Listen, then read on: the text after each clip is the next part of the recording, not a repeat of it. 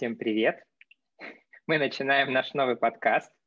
И сегодня мы с Яной решили поговорить про аспирантуру. Что это такое, зачем она нужна. Наш подкаст э, не будет связан никак с политикой, с каким-то конкретным вузом. И откуда вообще родилась эта идея поговорить про аспирантуру? Дело в том, что Яна, Яна когда-то защитила Привет. кандидатскую диссертацию. Привет, Яна. А, меня зовут Дмитрий, если что. А, я кандидатскую диссертацию решил не защищать. И сегодня мы с Яной поговорим, почему Яна решила а, сделать такой решительный шаг, вот, а почему я решил отказаться от этого, и чем мы мотивировали такие поступки. А, Яна, э, расскажи пару слов о себе.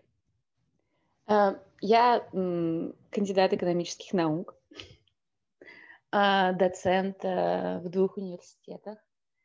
Я защитилась э, в преснопамятном, также можно сказать, преснопамятном 2014 году, что довольно-таки давно, сейчас 21 если что.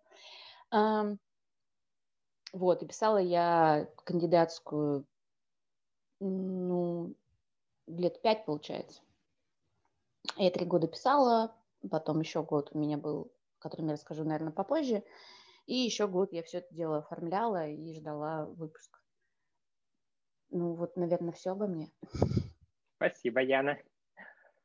Меня зовут Дмитрий, э, и я преподаю программирование, в основном связанное с питоном. Питон такой, питон секой. И я являюсь старшим преподавателем, и у меня нет степени, поэтому я старший преподаватель. Э, и здесь мне хотелось бы поговорить о том вообще, какие есть представления об аспирантуре. Э, как я представляю, хотя я не жил в советское время, то кандидатская диссертация и научная степень, ученая степень, да, правильно, Яна? Если что, поправь меня. Да, да, да. Э, это некоторый статус и это некоторый уровень зарплаты. То есть всегда у тебя будет работа. То есть и всегда у тебя будет какой-то минимальный уровень зарплаты в ВУЗе. Если у тебя была кандидатская э, ученая степень э, в советское время. И это с одной стороны. Да? С другой стороны, сегодня а, ученая степень важна только в ВУЗе, но она не гарантирует, что, к примеру, человека из этого вуза не уволят. И то есть это никак не гарантирует какого-то минимального достатка то есть в современном обществе. И, и поэтому, на мой взгляд, то есть, угу. э, если работать в ВУЗе, то, конечно же, э, степень нужна. А степень – это некоторые сразу привилегии, это иерархия в ВУЗе. То есть по степени э, можно понять, э, там, чего человек достиг и какие должности он может в ВУЗе занимать. Но это ограничивается именно вузом. То есть, например, человек приходит в какую-то коммерческую компанию и говорит, что у меня есть степень, я там кандидат каких-то наук, ему говорят, ну, прекрасно, вот тебе твоя работа, так занимайся. То есть никак не обращают внимания на те достижения, которые человек совершил в процессе написания вот, этого вот, э, вот этого кирпича mm-hmm. в виде кандидатской диссертации. Э, это вот один такой аргумент. То есть у нас цель нашего разговора с Яной не в том, чтобы кого-то убедить, там, нужно писать, не нужно писать, нужно учиться или не нужно учиться, а принимать решение тем, тем слушателям, которые будут слушать наш замечательный с Яной разговор. Э, Яна, если есть что-то добавить да, по сказанному. есть. Э, делаю конспекты и добавляю по сказанному. Э, кандидатская степень и вообще степень не только кандидатская, но и докторская действительно для университета очень важна. То есть она открывает тебе двери. Есть некий потолок, который ты не можешь преодолеть, если у тебя нет этой степени. То есть ты можешь отработать в ВУЗе 50 лет, и все равно этот потолок у тебя будет, и ты его не пробьешь без, э, без наличия степени, сколько бы ты трудов не писал и так далее. А, согласно законодательству, например, ты там не можешь читать э, лекции у магистрантов, если у тебя нет степени и так далее и тому подобное. Это тебя ограничивает, ограничивает в твоем же развитии, получается. Э, если говорить про материальную точку зрения, то, по-моему, если у тебя степень кандидата, тебе доплачивают 3000 в месяц, а если доктора 5, не буду обманывать, честно говоря, не помню, знаю про 3000 кандидатские. Э, ну, в принципе, не супер много, но если умножить на количество лет, работу, которую ты проработаешь в университете, то вполне вероятно, что накопится на не на автомобиль, но на, я не знаю, столовый прибор, набор или как это называется, стенку. Э, в общем, тут дело-то не особо не в деньгах, а в возможностях, да, которые тебе дает эта степень в университете. Естественно, ты не можешь занимать какие-то руководящие посты, да, там ты не можешь стать деканом, если нет степени. Но что приятно, ты можешь стать и деканом, и проректором, если у тебя нет докторской, например. То есть кандидатская – это такое дверь э, в коридор, где много возможностей.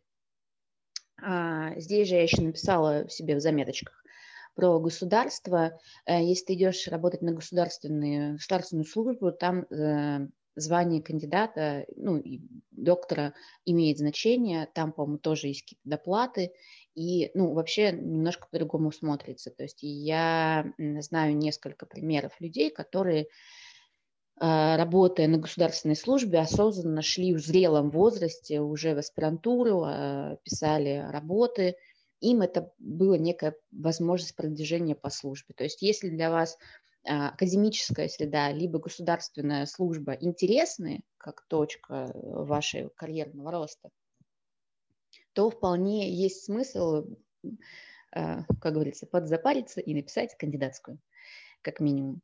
А, про коммерческие компании тут немножко другая история. Просто поделюсь несколькими некоторым опытом, которым я встречала зависит от уровня компании. Если ты приходишь в небольшую компанию и говоришь, я кандидат наук, тебя, скорее всего, не возьмут. Потому что, ну, у меня, по крайней мере, такое было, потому что будут думать, ну, думали, да, что я подсижу э, свое руководство, потому что, ну, кандидат наук, значит, что-то в голове есть, и значит, она меня подсидит. А, не очень хороший пример, да, э, поведения, но, наверное, в этом есть смысл. Да? Если говорить про крупные компании, то в крупных, опять-таки, государственных компаниях это тоже имеет значение, тоже важно. А, то есть тоже какие-то плюшки, не грандиозные. Это не значит пожизненное трудоустройство, вот правильно Дима отметил. Это ничего не гарантирует, но это какой-то дополнительный прият, приятный бонус, с которого может быть что-то как-то получится и вырасти. Еще у меня есть несколько примеров бизнесменов, которые специально получают эту степень, для, а, потому что они работают с государственными учреждениями, и когда на визитке написано кандидат там, наук, то к нему сразу немножко по-другому рассма- его рассматривают, да, и больше возможностей им а, дают, с ним легче контактируют и выстраивают какие-то бизнес-взаимодействия. Вот это, по-моему, все, что я хотела прокомментировать по э, первой вводной. Дима. Спасибо, Яна. А, мы прям начали с таких зубодробительных аргументов в пользу э, защиты кандидатской диссертации, а, ну и впоследствии докторской. Но про докторскую мы сегодня не говорим. А, у нас среди нас э, сейчас нет э, докторов наук. Ну, подождем, лет через пять, ну, может быть. Все может быть, Яна, все может быть. Потом через пять лет переслушаем наш подкаст и может быть, вспомним, как, как это все начиналось, с чего mm-hmm. все начиналось. Э, Еще один пример, точнее такой аргумент, который мне хотелось бы затронуть, это вообще отношение к науке. То есть в моем таком идеальном идеальном мире есть ученые. А, это определенный тип деятельности, когда человек работает а, с некоторыми идеальными абстракциями. То есть это некоторые модели, да, там математические модели мы знаем, они из разных областей, то есть таких, таких моделей огромное количество. Но все это абстракции. которые живут только в голове человека. Их нет в реальном мире. Вот этим занимаются ученые. И э, я думал, что, скорее всего, это можно развить в человеке. То есть в какой-то этап он может заниматься этим, и он может этому научиться. Но вот вопрос, интересно ли ему заниматься этим всю жизнь? Если интересно, то, конечно же, да. А, и здесь возникает такой путь классического ученого, это гранты, то есть как ученый зарабатывает деньги. То есть это какие-то возможные проекты, которые поступают в компании, это какой-то консалтинг, а, консультирование. Дальше это возможные там, те же самые гранты, про которые уже говорил. Это необходимость написания заявок, это необходимость подачи этих заявок, это куча отчетности и так далее, и так далее. Это исследование обязательно, конференции, написание статей, монографий. И вот эта вот деятельность, а, непосредственно деятельность, которую, которой занимается ученый. И вот этим людям, конечно же, им требуется диссертация. То есть, но диссертация для них это такой обязательный шаг, и он естественный для них. То есть это не что-то такое, что, ага, мне, чтобы продвинуться по службе, нужно защитить диссертацию. Как это сделать? Вот, это, я такой вариант, да, не рассматриваю. А, дальше второй вариант – это некоторые, да, инженеры, которые берут модели, предложенные учеными, там вот эти все математические там абстракции, и внедряют в жизнь. А, сам все мы пользуемся компьютерами, когда-то все это было в виде теории. Потом уже все это внедрили. И для инженеров, на мой взгляд, на мой идеалистический взгляд, э, кандидатская степень да, не нужна. То есть кандидатская диссертация не нужна, чтобы развиваться и узнавать что-то новое для себя. Э, там, внедрять вот эти вот э, модели, существующие в жизнь, что-то разрабатывать. Еще один, одно, еще одно направление э, – это, как я вижу, это преподавание. А, Причем а, здесь возникает опять-таки такое э, раздвоение. То есть, с одной стороны, ученый преподаватель, а с другой стороны, просто преподаватель. И мы с Яной до нашей записи уже об этом говорили. Mm-hmm. И здесь, то есть, а, есть дисциплины, где преподаватель обязательно должен заниматься научной деятельностью. Иначе он будет пересказывать старые учебники, которые быстро устаревают, там, возьмем там, например, экономику. То есть если человек не занимается экономикой, да, не пишет статьи, то он не понимает вообще, что творится в мире, и он не сможет передать актуальные сведения студентам. А прочитать учебники студенты могут без, без, без преподавателя, что вполне логично. А, и тогда, если вот человек занимается наукой, и этого нет в учебнике, и тогда он эти знания передает студентам. Это вот такая идеальная, опять-таки, в моей картине мира модель, как это должно работать. А, дальше есть учен... не ученые, а просто преподаватели, а, которые там могут быть там инженерами, там бывшими инженерами, которые что-то внедряли, а потом хотят поделиться своими знаниями. И здесь, на мой взгляд, то есть я занимаюсь такой областью, программированием, не требуется каких-то научных знаний и э, знания, так скажем, передовых научных исследований. То есть, чтобы научиться программировать, не обязательно знать, как устроены компиляторы, трансляторы и как они преобразуют там машинный код, оптимизируют и тому подобное. Конечно, за этим стоит некоторая наука. А, вот. Но чтобы учиться, да, этому можно учиться без, без знания а, какой-то теории. Отсюда появляется очень много развилок, и вот в одной из развилок, например, да, нет никакого упоминания, даже двух развилок. Это инженер и преподаватель-инженер – а, вот ученой степени занятия наукой. Поэтому я живу вот в таком мире, и mm-hmm. меня все устраивает, и в моем мире, в идеальном мире, как бы все прекрасно уживается. Вот, если, Яна, есть что доба- добавить или возразить по этому поводу? Э, ну, как всегда, есть что добавить. Э, во-первых, хочется сказать, что аспирантура и степень – это не для всех. То есть не всем нужно туда идти. То есть если мы говорим, что э, ну, типа, мы не убеждаем, мне кажется, никого туда ходить. Если у тебя нет желания, если тебе э, не понравился процесс написания твоего диплома, то прям вообще не надо. потому что дальше будет больше. Э, написание кандидатское – это прочтение большого количества литературы и очень глубокий анализ, и попытка найти то, что не было исследовано до вас. А с учетом количества вообще сейчас информации, трудов, и ученых и вообще всего остального, это довольно-таки сложная задача.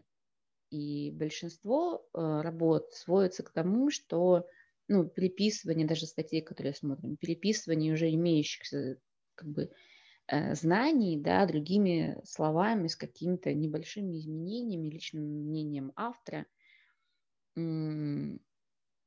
Не, все, не в каждой статье э, есть действительно какая-то серьезная научная новизна, то вот о чем про, про ученых, что говорил э, Дима. Э, поэтому хочется подчеркнуть первое, что аспирантура не для всех, не нужно туда и, и, идти, если у вас нет желания, да, этим заниматься, потому что это съедает очень много времени, сил, энергии, нужно этим гореть. Ну, в принципе, как и всем в жизни, надо бы гореть то, чем ты занимаешься. Так, сейчас я смотрю свои конспекты, у меня тут много чего написано. И про разных видов преподавателей, которые есть прикладные, есть академические, я их так называю, да, то есть те э, преподаватели практики, да, которым, в принципе, степень действительно не нужна. Если мы сейчас посмотрим распределение там, на тех же программах количество теоретиков, ну, не теоретиков, да, а преподавателей со степенью, которые а, работали испокон веков в университете, и вот у них вот у них очень прокачаны навыки там, систематизации, возможно, педагогические навыки, да, потому что они из года в год взаимодействуют со студентами и знают, как лучше донести информацию до студентов, чтобы они ее э, э, поняли, да это некие вот а, академические а, преподаватели, у них глубоко прокачана систематизация, большая картинка мира, понимание, как это должно вообще выглядеть в таком глобальном формате, какие-то основы да, дают. И вторая группа преподавателей, и их число сейчас растет на каждых программах, это преподаватели практики, там нет требований вообще по наличию э, степени. И э, это зачастую люди из бизнеса, как, ну, как это получается. И они рассказывают реальные истории, что случается в их компании и как они это ну, разруливают, грубо говоря. То есть у них есть курсы, и они рассказывают именно об этом с прикладной точки зрения.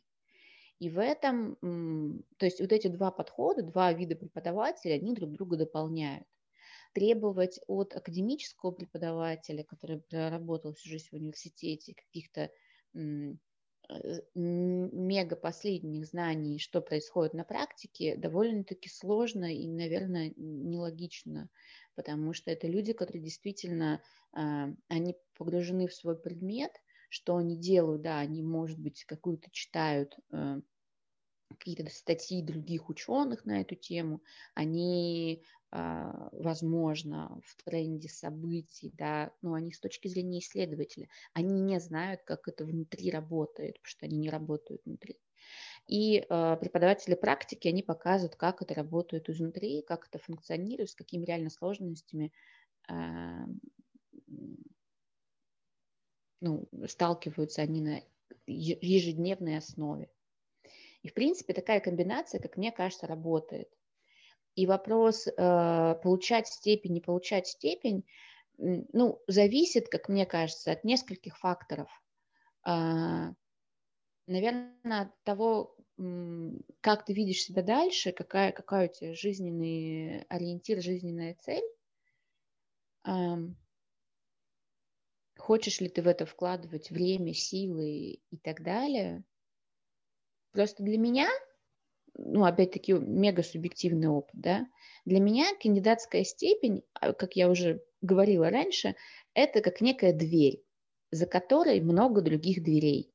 И если я не напишу эту кандидатскую и хочу остаться работать в университете, а, то у меня ключика, который откроет эту дверь, не будет. И, соответственно, вопрос, хочу ли я идти за эту дверь или нет, это вопрос второй.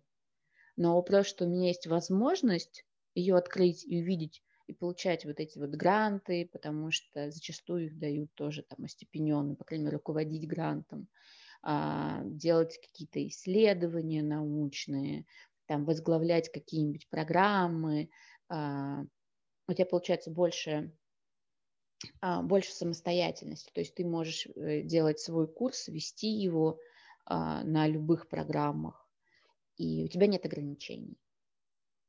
То есть для академической среды вот это важно. Если есть что-то, какие-то интересы помимо академической среды, и преподавание это такое, такая, ну, не отдушина, но м- способ поделиться своими знаниями, своим опытом, да, что тоже мега важно, с другими людьми, то да, может, может быть и не стоит, может быть оно и не нужно, потому что действительно занимает много времени и сил, и эти, эти годы можно, наверное, потратить как-то иначе.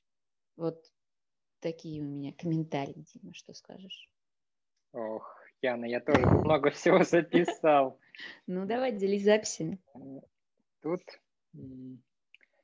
Э, когда я сам поступал в аспирантуру, это еще был э, такой предыдущий стандарт аспирантов, э, где не было занятий, то есть где не надо было ходить на занятия. То есть у тебя есть некоторый план обучения на три года, и ты должен его выполнять. То есть там первый год ты сдаешь кандидатский минимум, потом там пишешь какие-то статьи, и потом э, в конце третьего года обучения ты там сдаешь какие-то еще экзамены дополнительные э, и пишешь, защищаешь там в течение следующего года максимум э, уже работу свою. И, конечно, я вспоминаю и до сих пор, может быть, снится ночами, это некоторые экзамены, даже хотя они были не очень часто, но я не очень люблю экзамены – Поэтому для меня это до сих пор некоторый стресс. А, дальше это своего рода бюрократия. То есть если человек понимает, зачем ему это надо пройти, то есть там собрать ряд отзывов, а, там написать статьи, опубликовать, то есть найти журналы для публикации и так далее, и так далее. То есть это тоже отдельный процесс публикации. Мало статью написать, надо еще ее опубликовать в правильном журнале, а, ну и так далее. То есть э, надо быть к этому готовым, то есть надо выделять на это время. И э, я в свое время, свое время, время э, находил, находил время на это и писал и публиковал статьи. Э, теперь мне кажется, что, возвращаясь немножко назад, э, можно было потратить тот период времени как-то иначе, более продуктивно. Но здесь, конечно же, на любителя. То есть если, человек, если человеку интересно заниматься какими-то передовыми исследованиями, быть там на краю науки, но опять-таки еще не факт, что вы окажетесь на краю этой самой науки. То есть надо еще найти такого научного руководителя, который вас возьмет за ручку и проведет на этот край науки. Вот. И когда аспирант только поступает в аспирантуру, он вообще об этом не задумывается. То есть он такой, окей, я поступил в аспирантуру, теперь у меня начинается новая жизнь, теперь я много узнаю. А ему говорят, что так, тебе нужно каждый год писать две статьи. И э, тут, конечно, много вопросов возникает у аспиранта, как писать, что писать, куда писать. И, может быть, аспирант не был к этому готов. И следующий вопрос, это уже какой-то вторичный вопрос получается. А о чем писать? То есть надо написать обязательно, э, потому что результат этого аспирантуры, да, это диссертация и набор статей обязательных. Поэтому вот про эти вот такие бюрократические моменты, мне кажется, тоже надо вспоминать и к ним готовиться изначально. А, может быть, Яна, что-то добавишь к этому? Да, да, конечно. Ну, э, экзамены ты еще учился в, это, в легкие времена, потому что сейчас э, в аспирантуре вообще все три года обучения происходит. И это немного так, ну, усложняет, мне кажется, работу. Раньше, в мои далекие времена, это были вот только, э, нужно было сдать английский, философию и специальность, э, там, экономику. И это, в принципе, было ну, нормально. На самом деле это было повторение большей части тех курсов, которые уже прослушала в специалитете, а я пошла в аспирантуру после специалитета. И ну, с какими-то новыми акцентами. Все равно какие-то моменты забываются. Ну, там философия позволяет тебе как-то более глобально смотреть на мир, а, если тебе удается ее понять вообще, о чем это. А, и как-то развивает твое мышление абстрактное в том числе. А, ну, английский без английского сейчас вообще, конечно, никуда. Это, естественно, это must-have вообще любого ученого точно. И экономика, да, ну, типа, это кандидат экономических наук, надо все-таки что-то по экономике соображать. Потому что, опять-таки, в аспирантуру можно пойти, э, даже если ты закончил другую специальность. Если ты сдаешь входной, да, значит, у тебя есть какой-то пороговый минимальный уровень, да, то, пожалуйста, обучайся, почему нет. А, это было, конечно, довольно-таки, ну, про... мне, мне было просто. Я не испытывала какого-то дискомфорта, связанного с этим, с этим обучением. Сейчас немножко все по-другому. Конечно, было бы, наверное, интересно послушать, как ребята сейчас учатся в аспирантуре. А, а дальше про публикации, про отзывы.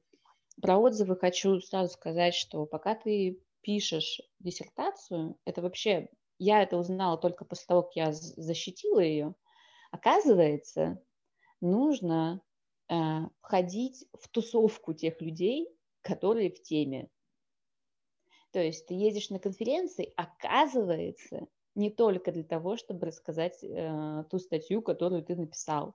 Оказывается, это для того, чтобы познакомиться с теми людьми, которые тоже в этой теме.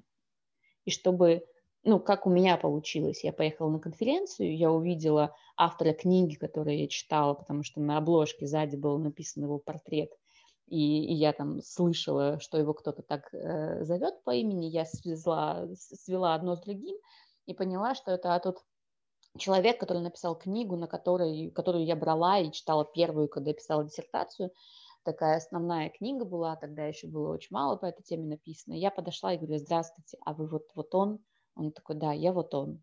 И мы как-то с ним очень хорошо пообщались, э, познакомилась с его коллегами, которые потом стали моими оппонентами.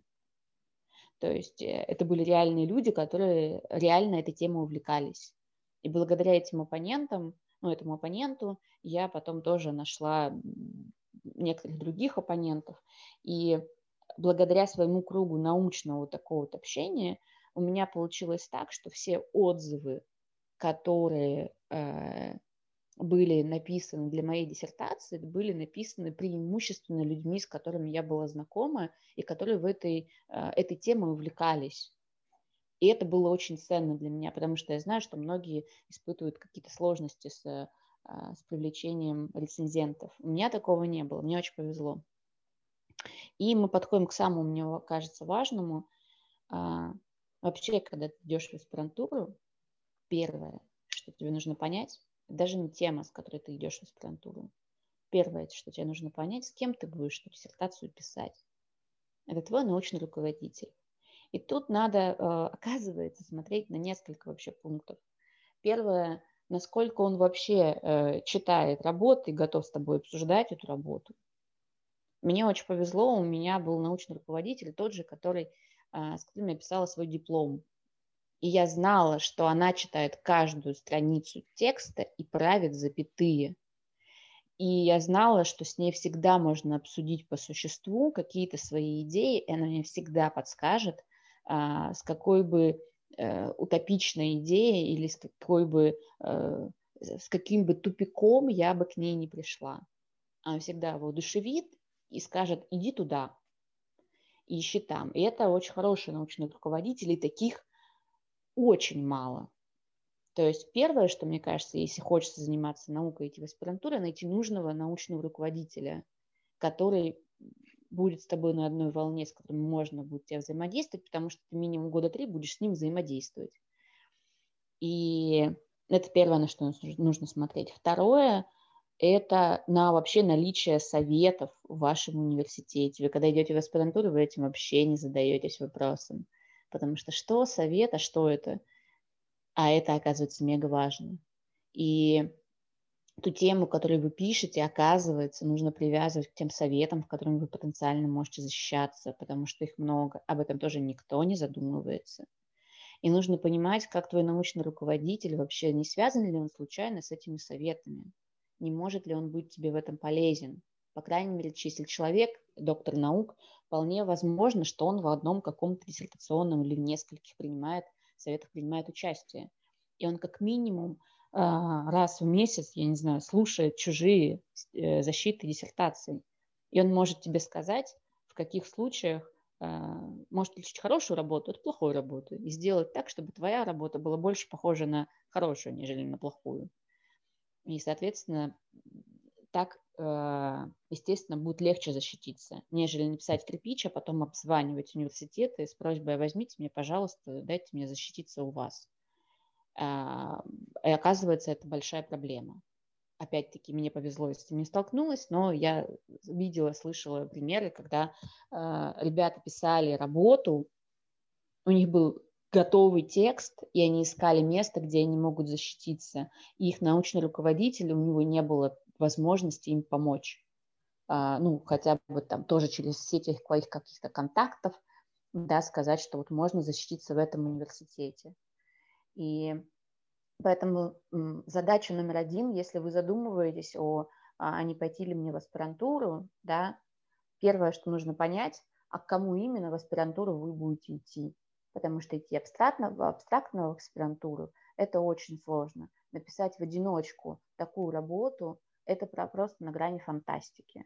То есть это мало, а, маловероятно, что вы в одиночку справитесь.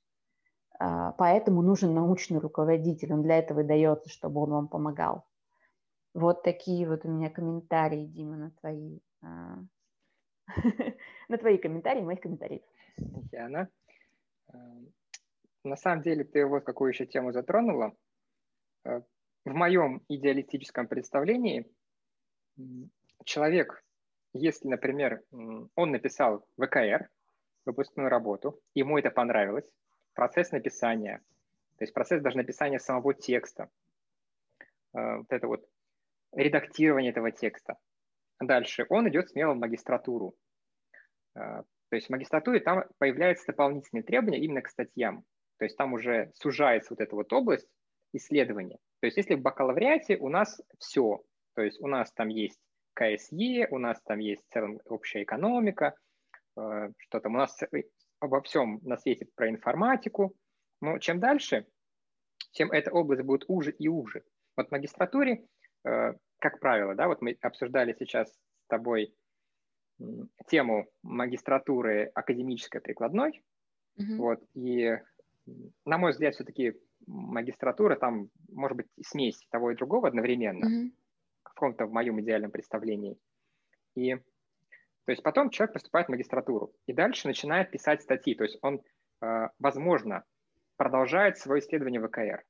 И такие примеры мне тоже известны, когда человек, например, начинал исследовать ВКР, даже начиная с курсовой работы, потом продолжил в магистратуре, и потом, еще более сузив тему, уже имея набор статей, он дописывал вот эту вот магистрскую диссертацию и выходил на защиту диссертации кандидатской. То есть это вот такой идеальный путь, который складывается а, то есть, редко еще встречается я... в жизни, очень редко. Я не видела таких уникумов. Я только про таких слышал. Окей. А, вот. И еще я на несколько э, раз услышал в твоих словах, что тебе повезло, тебе повезло, и тебе еще раз повезло, а, что тоже немаловажно. Э, что хотелось бы вот еще какую тему затронуть это сам процесс обучения магистратуре. А, я не могу сказать, как сейчас строится магистратура, что изучают. Там аспиранты, какие дисциплины они изучают. Но мне кажется, что не хватает, возможно, вот э, какого-то кругозора. Вот, например, э, Яна, у тебя есть э, зарубежный опыт, Uh-huh. И, как я понимаю, вот этот твой зарубежный опыт знакомства там, вот, с мировым наследием научным, культурным, культурным и научным, он повлиял uh-huh. на тебя значительно. И, э, как я понимаю, если бы да, вот не было вот этого э, опыта, такого культурного поездки, то там работа у тебя была бы другая. То есть, и, возможно, бы как-то иначе сложился твой путь научный. Расскажи, пожалуйста, об этом, как ты э, вот к этому пришла. И что самое главное вот для нашего разговора сегодняшнего, это как изменились твои взгляды вот именно на э, содержание диссертации. Вот как, угу. как бы ты это сформулировала? Да, мне опять-таки очень повезло. Ну, я считаю, что есть какая-то хорошая цитата, надо только ее вспомнить, что удача – это как логичный результат кропотливых усилий. Э, что-то из этого. Э, и мне кажется, мое повезло, оно вот, ну, я много трудилась, и мне повезло. Я бы так сказала.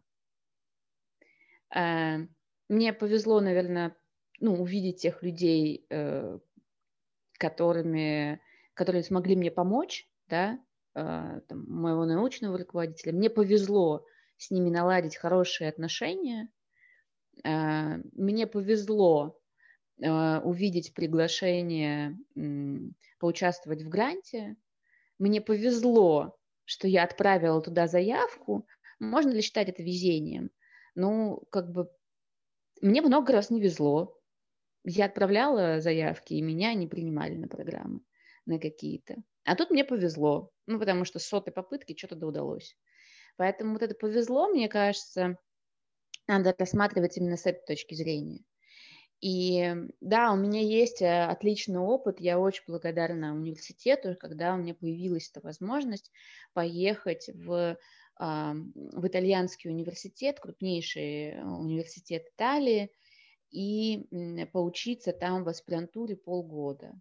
То есть, ну как поучиться, там не было таковых лекций, там были э, исключительно а, встречи с научным руководителем с итальянской стороны, да, мы много обсуждали статей, мне много а, дали материалов, чтобы почитать, мы обсуждали какие-то идеи, то есть это был больше диалог. Э, диалог э, вот именно для рождения этих идей, потому что самое ценное в вашей диссертации – это как раз-таки идея, это научная новизна, то новое, которое вот появится, а новое нельзя строить, не зная э, старое, оно о чем. Потому что у меня как раз-таки был, я три года писала диссертацию, я ее, ну, как бы основной там костяк литературы и какой-то аналитики уже более-менее сложился, осталось написать третью главу, и я поехала в Италию. И в Италии э, там немножко другая система формирования там, библиотечных ресурсов, доступа к ним, ну и вообще немного другая получается основа вот этих вот а, научных изысканий, грубо говоря, на чем вы строите свое исследование. Соответственно, я начала изучать те статьи, которые были, ну, которые посоветовал мне профессор итальянский, которые я находила а, а, благодаря библиотечной системе в ресурсах университета.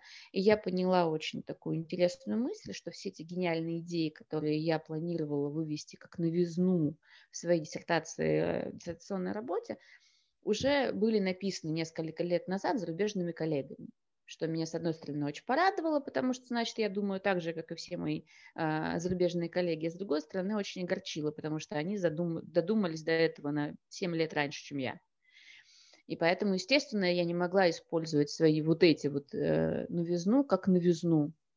Поэтому пришлось копать больше, дальше, глубже, изучать большое количество иностранных источников, а, которых как раз-таки не было в российской а, практике.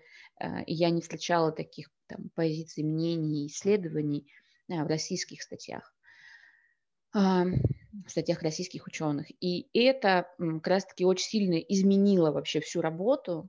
То есть я писала три года работы, приехала в Италию, и, и потом еще писала полтора года работу, потому что я переписывала ее заново с нуля.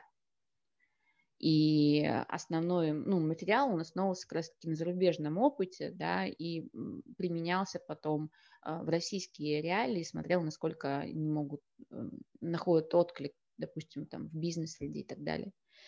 И в результате мои оппоненты как раз-таки подчеркнули мне и, и некоторые рецензенты, что очень цен, ценность работы заключается как раз-таки в том, что проанализирован большой объем зарубежной литературы, такой, который не был раньше проанализирован а, в России. То есть это мне очень-очень сильно помогло. И вот этот вот подход постоянного обсуждения то есть аспиранты там находятся в здании университета, у них есть отдельные кабинеты свои, ну там на 3-4 аспиранта, но место, куда ты приходишь каждый день, как на работу со своим ноутбуком, либо там есть компьютер, ты садишься и несколько часов сидишь, работаешь над своей диссертацией. И в соседнем кабинете у тебя профессор, который приходит тебе, о, доброе утро, и ты можешь к нему всегда зайти и посоветоваться, я вот нашла статью, а вот тут вот как вам кажется, и ты сможешь сразу обсудить. И это отличная, мне кажется, практика, которая позволяет и себя держать в тонусе, да, и иметь всегда под боком, ну, помимо профессора, у тебя же есть еще коллеги, с которыми ты тоже можешь это обсудить. Это тоже очень ценно. Так вот эта вот коллаборация и складывается. К тому же приезжают другие какие-то преподаватели из других университетов, и тоже с ними можно пообщаться, обсудить вашу тематику. То есть постоянно находится обсуждение. В то время как я помню свое написание, опыт написания в в родном университете, опять-таки, мне очень повезло, потому что мой научный руководитель всегда выходил на связь, и всегда можно было прийти и обсудить э, с ней работу, чем я очень часто пользовалась. Я прям назначала себе э, с ней встречу. Э, я еще не знала, о чем я буду говорить, но я спрашивала, а можно я в следующий четверг приеду? И, и хаотично думала, а что же я буду спрашивать в следующий четверг? Поэтому мне нужно что-то срочно накопать, чтобы я обсудила, мне нужно материал какой-то найти. И это тоже был один из таких хороших а, способов, да, все-таки продвинуться в диссертации. А, в Италии там как раз-таки ты постоянно находишься под присмотром профессора, вовлекаешься в какие-то такие вот инициативы, обсуждения, какие-то проекты, что тоже очень-очень-очень ценно. Вот, э, вот такой вот опыт. Не забыла ли я что-то рассказать, что мы обсуждали с тобой ранее? Мне кажется, все, все основное. Тогда все комментарии, и замечания. Да. А, комментарий. Вот а, по результатам твоего рассказа я угу. сделал такой вывод, что для написания хорошей, мы сейчас говорим про хорошую, конечно же, работу, научную, необходимо постоянное обсуждение вот именно в сообществе единомышленников, которые тоже занимаются похожей тематикой. И да. без этого, получается, человек варится в собственном соку, да. его никто не критикует, то есть нет обратной реакции, то он пишет, не то он пишет.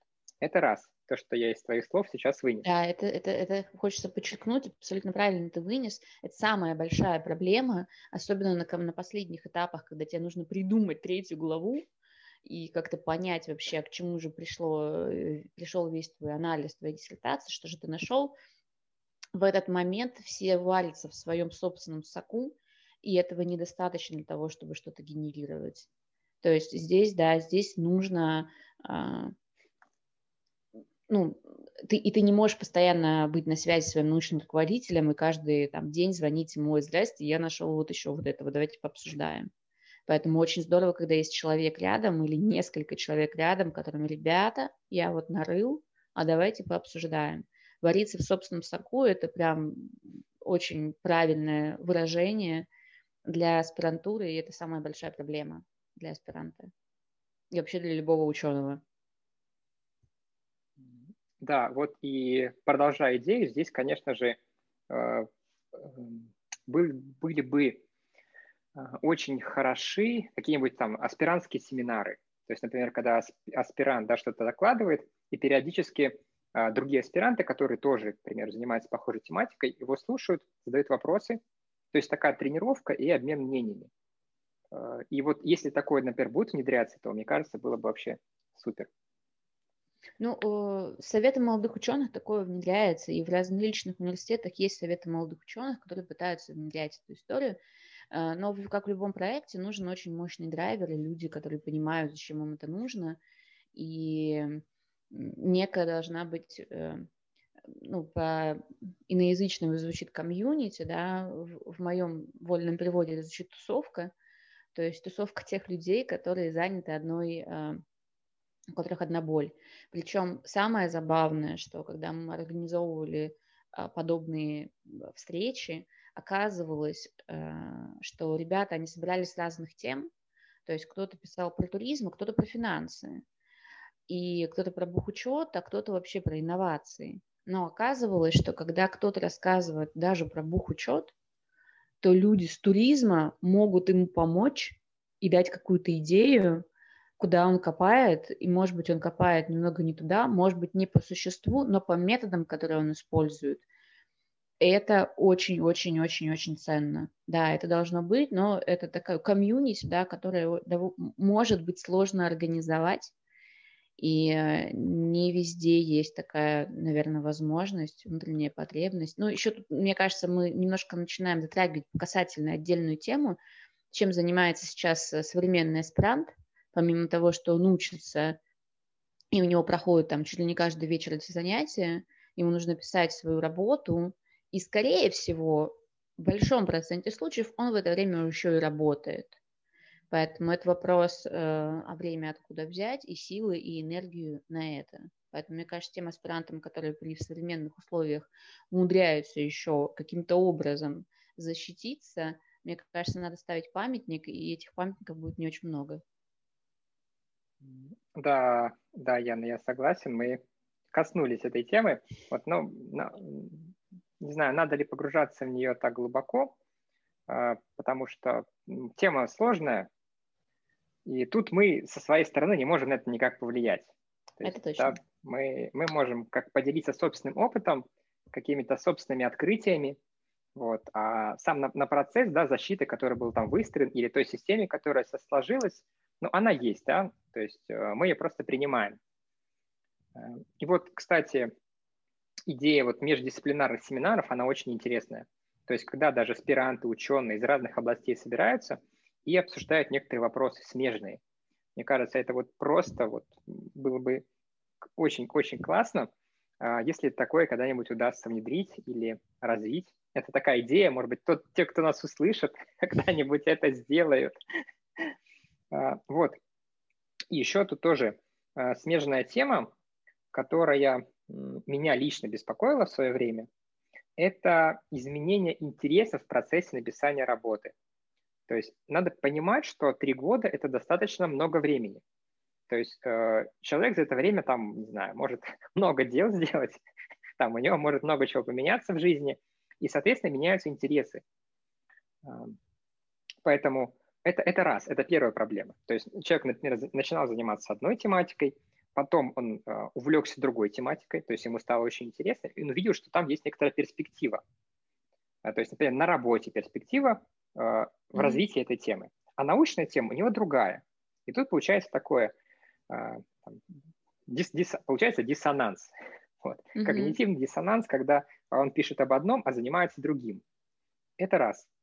И второе, я от многих аспирантов слышал, там уже будущих нынешних кандидатов, о том, что вот в частности в информационных технологиях очень быстро развивается среда, и, например, человек, э, аспирант, который начал писать на одну тематику, через три года этой темой могли уже кто-то заинтересоваться, крупные компании, к примеру, и выпустить продукт готовый. Не просто статью написать, исследование провести, а уже готовый продукт выпустить. И здесь тоже есть некоторый риск. Надо понимать, что а, если мы говорим про настоящую науку, то это всегда какой-то а, какой-то риск в выборе темы. И вот даже недавно слушал э, интервью профессора, и он сказал, что ему повезло с выбором научной темы когда-то очень давно. И благодаря тому, что он выбрал эту тему, то сейчас она на плаву, и они все говорят поэтому, поэтому он начинает цитировать. И про некоторые темы он говорил, что их, мы их не выбрали, к сожалению, но сейчас они тоже очень перспективны, сейчас они все говорят. То есть это некоторая там удача, да, то есть это некоторое научное чутье, которое должно быть. у аспиранта, научного руководителя. То есть это тоже вопросы, которые, э, к сожалению, никто не, никто не обсуждает, никто не говорит вот так вот в открытом пространстве. Может быть, Яна, есть что сказать, добавить? Угу. Да, тут три основных пункта, пункта, которые я себе отметила. Когда ты говорил, пишет об одном, э, занимаются другими. Э, ну, когда мы обучаем в магистратуре, э, я всегда говорю своим студентам, что, ребят, многие работают, старайтесь э, выбирать тему на основе привязанную к той работе, которую вы сейчас выполняете. Потому что вы не, это очень сложно писать об одном, работать по-другому. Давайте сделать, чтобы что-то было полезно. Э, и, скорее всего, так работа – это более такая недвижимая субстанция, э, легче подвинуть тему диссертации, подвиньте ее в сторону вашей работы. Соответственно, с аспирантами, я думаю, это та же самая история. То есть э, пытайтесь помочь вашей работе написанием этой вот диссертации да, писать про одно, работать про другое, это очень-очень сложно. Это первое. А, вторая а, о сменяемости тем а, и про научное чутье. Первые годы никто, ну, первый там год-два, никто не ждет от аспиранта что он э, начнет генерировать какую-то научную новизну. Научная новизна приходит только на последние, последние годы, месяцы, да, последний год. А вы пишете третью главу. Можно, конечно, начать с третьей и потом податься в первую, но это очень такая странная история. То есть это только, наверное, если у вас есть какая-то гениальная идея, и вы начинаете подыскивать литературу, подтверждающую ее гениальность. Но это такой обратный как бы, ход, это очень такая ну, странная и, возможно, проигрышная в некоторой степени история, потому что когда вы начинаете изучение литературы, вот вам интересна какая-то тема, и вы изучаете ее сначала довольно-таки широко. То есть вам нужно прочитать всю литературу, которая существует на эту тему. И только тогда вы сможете понять, какие еще куски были не изучены. И тогда, когда вы понимаете, какие куски не изучены, вы начинаете их изучать. И тут, конечно, да, нужно поторопиться, потому что ваши гениальные идеи, как это было со мной, уже были реализованы несколько лет назад, а я просто не знала, что они реализованы. И здесь то же самое. Печатаются статьи очень быстро, и поэтому если вы думаете, что ваша гениальная статья а, вы ее положите и потом опубликуете через несколько лет, но она будет, скорее всего, уже не актуальна, потому что, скорее всего, кто-то уже напишет такую же. И поэтому, э, если есть какие-то идеи, их нужно сразу оформлять статью и сразу публиковать максимально быстро. И сменяемость интересов, ну, я думаю, что, э, ну, естественно, такое бывает, да. Естественно, пока вы копаетесь, изучаете литературу, естественно, это случается, что вам было интересно что-то, потом вам интересна другая область, но я очень надеюсь, что в рамках одной тематики, а не то, что вы сегодня пишете про огурцы, а завтра про белок. Потому что ну, тогда да, тогда сложно. А если вы э, копаетесь в рамках одной большой темы, то ваши предыдущие знания и наработки, они могут быть вам полезны для дальнейшей переработки будущей вашей темы. То есть это, конечно, в идеальном мире. То есть в идеальном мире, опять-таки, есть общая тема, и вы сужаетесь, сужаетесь, сужаетесь, и в конце вы даете какую-то научную новизну на очень узкую тему, на так называемый э, scientific gap. Да, то есть вот этот пробел в знаниях, вы его восполняете. То, что другими учеными не было сказано. Вот такая у меня идея. Да, Ян, я, ну, я могу только согласиться с тобой. А, тут, э, тут у меня нет возражений, каких-то даже комментариев. Что я услышал, что, опять-таки, да, прочитать э, э, всю литературу, да, то есть процесс обучения в аспирантуре – это тоже некоторый э, процесс планирования научной работы. То есть я да. сейчас так издалека, издалека захожу в тему планирования. Мне кажется, и... нужно оставить на следующий подкаст. Да, и мы это, мы об этом еще поговорим отдельно.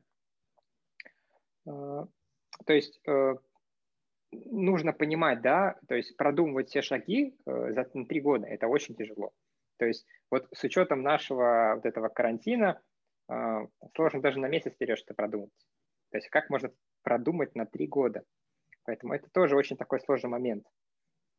И э, вот в твоих словах э, прозвучал тоже некоторый идеальный мир, и мы сегодня много говорим про идеальный мир, как должно быть в идеале.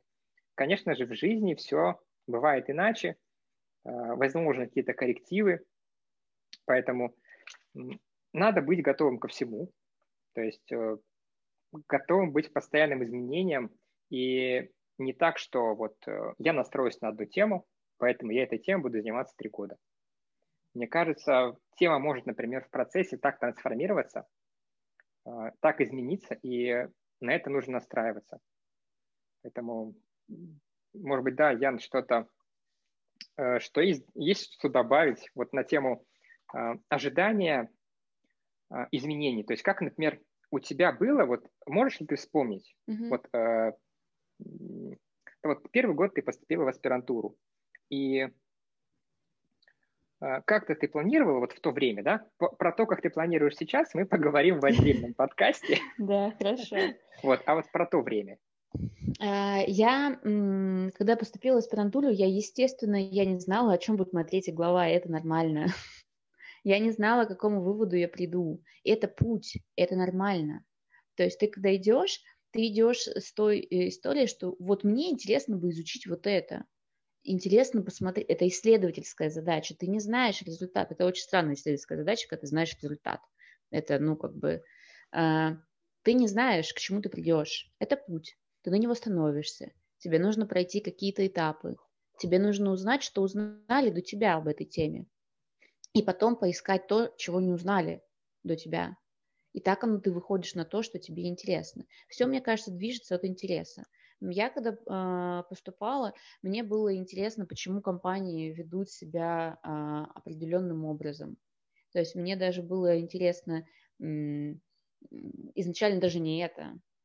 То есть мне было интересно, каким образом некоммерческие организации получают деньги от компаний.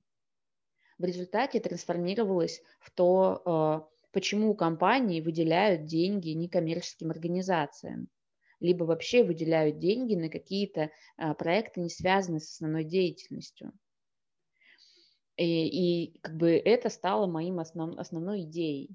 Я пыталась узнать вот эти вот драйверы, что их э, сподвигает да, компании делать ну, те или иные благие дела, скажем так. И это была очень забавная история, потому что я это очень много изучала, то есть это было целью моей исследовательской работы, и я э, никак не могла найти э, ответа.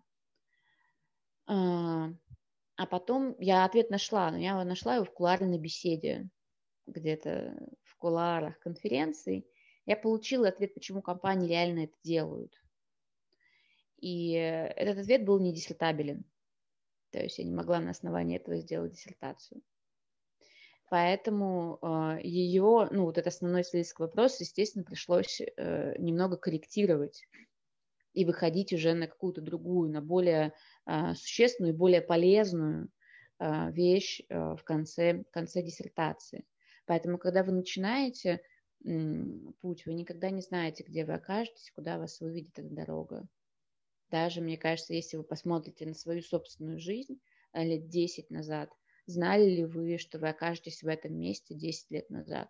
Маловероятно. Мне кажется, очень маловероятно. Особенно если это ну, там, не школьные годы. Потому что школьные годы легко прогнозировать. Значит, если я в первом классе, значит, в 11, значит, через 10 лет я буду в 11. Ну, как-то примерно так. А когда больше вариантов, то тут, конечно, больше непредсказуемости. Поэтому так. Я тут, Ян, вспомнил про свою тему диссертации. Uh-huh. И она была связана с э, проектированием процесса обучения. То есть можно было разработать некоторую систему автоматизированную, на вход мы подаем там некоторый дис... набор дисциплин, точнее, набор тем дисциплин, а на выходе получаем маршрут, как эти дисциплины можно изучать в течение определенного времени. И я так подумал сейчас, что почему я отказался от этой темы. Потому что изменились мои представления кардинальные вообще о процессе проектирования обучения. То есть процесс проектирования обучения – это некоторый итеративный процесс, э, и он очень короткий, то есть мы постоянно изменяем. То есть мы прочитали некоторый курс, потом мы изменили его, исходя из запросов пользователей, э, учащихся и так далее. То есть это очень небольшие итерации. А, к этому я пришел недавно, и это просто противоречит тому, что я начал писать диссертации. То есть у меня просто изменилось представление о мире и представление о процессе обучения, потому что на практике это не так. То есть как я писал в диссертации, оно противоположно. А, и поэтому вот я говорю про а, изменение интересов, да, изменение представления о мире, о жизни в процессе написания. Ну и это нормально. То есть и даже было бы нормально, если бы ты э, защитил бы диссертацию своей старой темой, а потом вот сейчас ты э, пришел бы к новому пониманию. Ну, это, конечно, не повод писать заново диссертацию, да, это повод выпустить пару статей э, и как бы все. Потому что знания, они, естественно, меняются. И то есть, э, если ты пишешь диссертацию, это не значит, что она на века. Таких очень мало работ ты пишешь ее, она актуальна вот, вот в то время. Если ты почитаешь ее сейчас, она, ну да, она, мир изменился. И это нормально. Это путь, это нормально. Ты просто ставишь вешку, что я как бы вот дошел до этого пункта, я защитил диссертацию, а, а дальше ты развиваешься как ученый и, и развиваешься, ну, тоже по своему пути. И ты можешь быть потом не согласен со своими а, более ранними высказываниями, как делают большинство ученых, которые там не согласны со своими ранними работами. Очень многие так делают. И потом они пишут критику, а иногда они не успевают ее публиковать. Тогда это очень интересно. Ну, как-то так. Да, Ян, ты еще затронул такую тоже еще одну важную тему. Это устаревание научных знаний. То есть э, есть такое представление, что научные знания не устаревают. То есть э, тоже так, такое, может быть, э, чересчур идеалистическое представление, но если возьмем диссертации, там, которые были написаны там много-много лет назад, то сегодняшние исследования их могли уже опровергнуть, исходя Конечно. из тех данных, которые у нас есть. Там те же самые нейронаучные исследования, там, на больших данных все это можно еще раз точно проверить. То есть если раньше какие-то были догадки, предположения модели, то сегодня все это проверяется на там, тысячах, там, миллионах пользователей. А, и вот, э, то есть, получается, научная работа, она актуальна на данный конкретный момент времени. То есть не стоит думать, что я там пишу нечто фундаментальное на э, всю оставшуюся жизнь. Нет. Вот. Спасибо, Яна. То есть не нужно страдать перфекционизмом. Типа, я хочу написать идеальную работу. Э, я тоже я писала работу очень долго. И мне мои коллеги по кафедре говорили, Яна, защищайся. Я говорю, да вы что, у меня же не идеальная работа. Он говорит, Яна, ты будешь писать ее вечно. Поставь точку и отправь на печать. Потому что э, дорабатывать можно постоянно. Ты меняешься, условия меняются.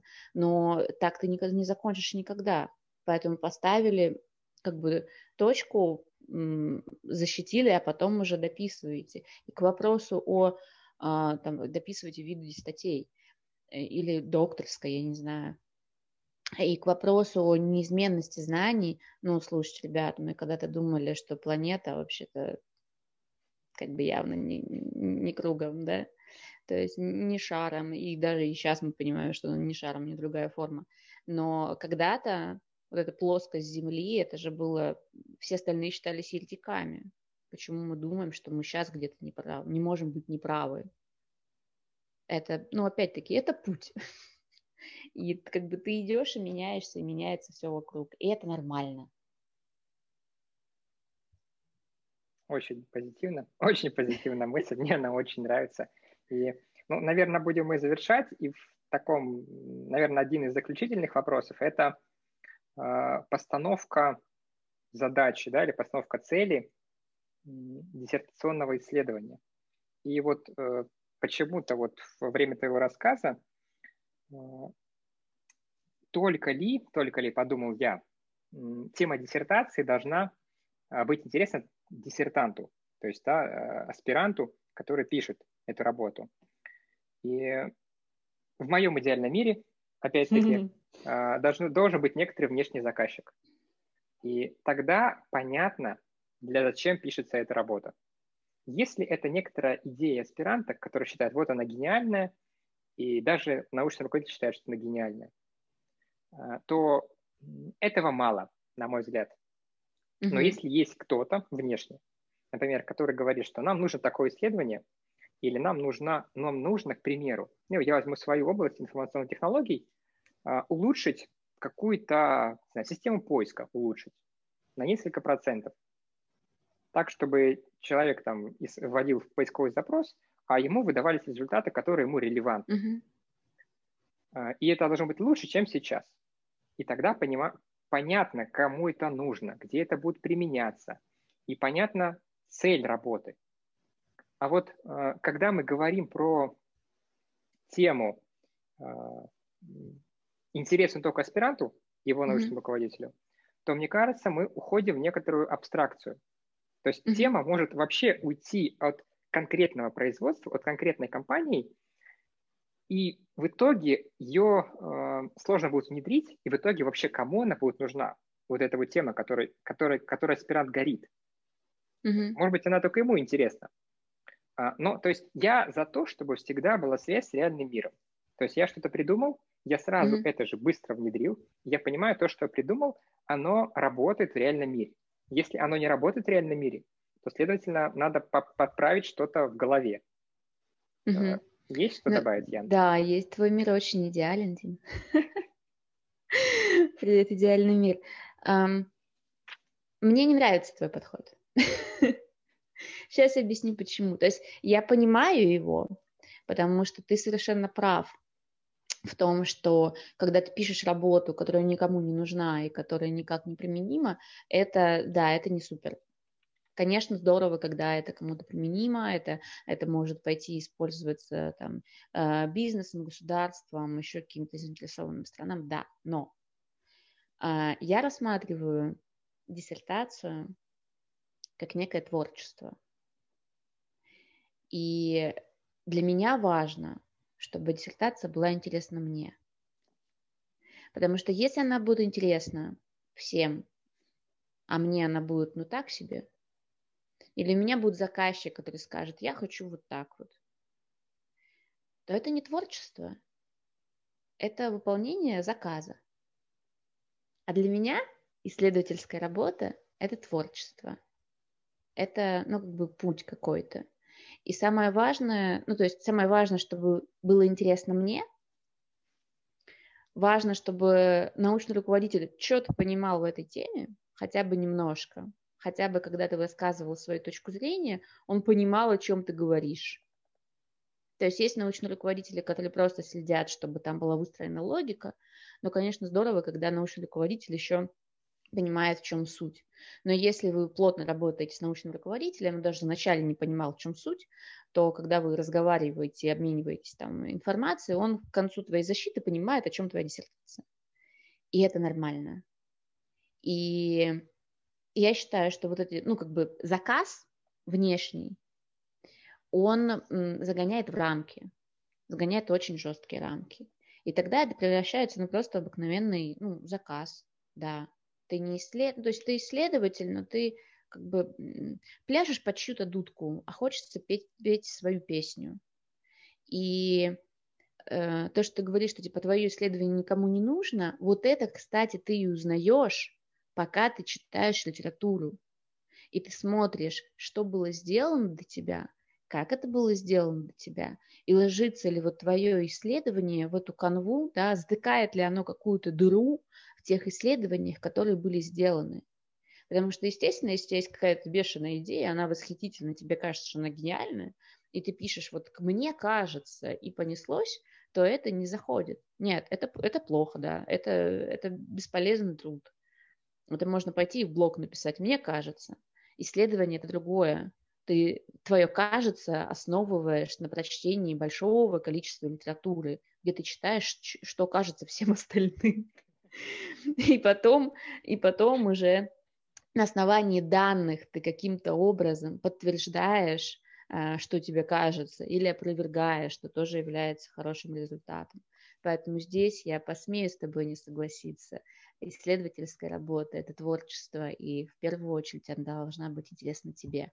А если она найдет еще э, какое-то проникновение в рынок и будет полезна обществу, да, и ты сможешь ее внедрить, то да, она вырастает, ее ценность э, там тысячекратно. Но изначально исток – это интерес в самом себе. Яна, я даже рад, что мы наконец-таки нашли то, то, то, тот вопрос, по которому мы с тобой не согласны. Когда мы изначально планировали эту беседу, то у нас должны быть две такие противоречивые позиции, да, то есть столкновение мнений. И вот наконец-таки произошло это столкновение мнений. И можно сказать, что я исчерпал все вопросы, которую хотел тебе задать в рамках, подчеркну, в рамках этой тематики, потому что у нас осталась, конечно же, тема планирования, например, планирование научных исследований, планирование там, рабочих процессов. Вот, и надеюсь, что наш подкаст продолжится, и мы сможем эти темы затронуть в том числе. Также у меня появилась идея э, сообщить про наш подкаст, к примеру, аспирантам, которые обучаются вот в данный момент. И если они согласятся, пригласить их и задать те вопросы по текущему процессу обучения, которые, в котором мы не участвовали на самом деле, вот по новому стандарту, и поговорить с ними, что они вообще думают про обучение в аспирантуре. Что ты думаешь, э, какие у тебя впечатления о нашей беседе? Ну, я думаю, почему нет. Очень интересно было посмотреть мнение ребят услышать, да, с какими сложностями они сталкиваются в том числе. Почему нет?